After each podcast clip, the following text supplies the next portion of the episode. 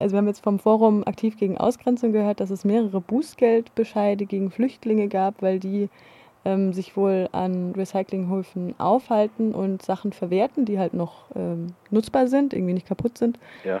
Und ähm, die Stadt hat da wohl Zwangsgelder verhängt.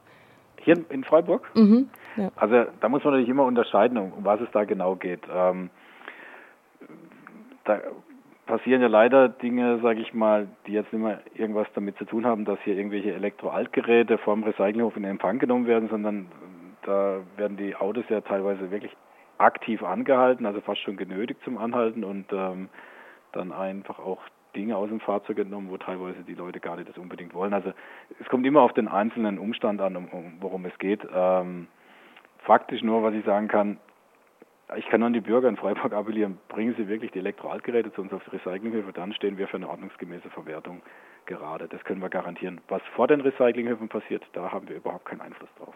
Hm. Also das war, weil ich dachte jetzt nur, die ASF ist auch zur Hälfte städtisch. Mhm. Da ähm, in dieser Angelegenheit war, in dieser Angelegenheit waren Sie nicht verwickelt.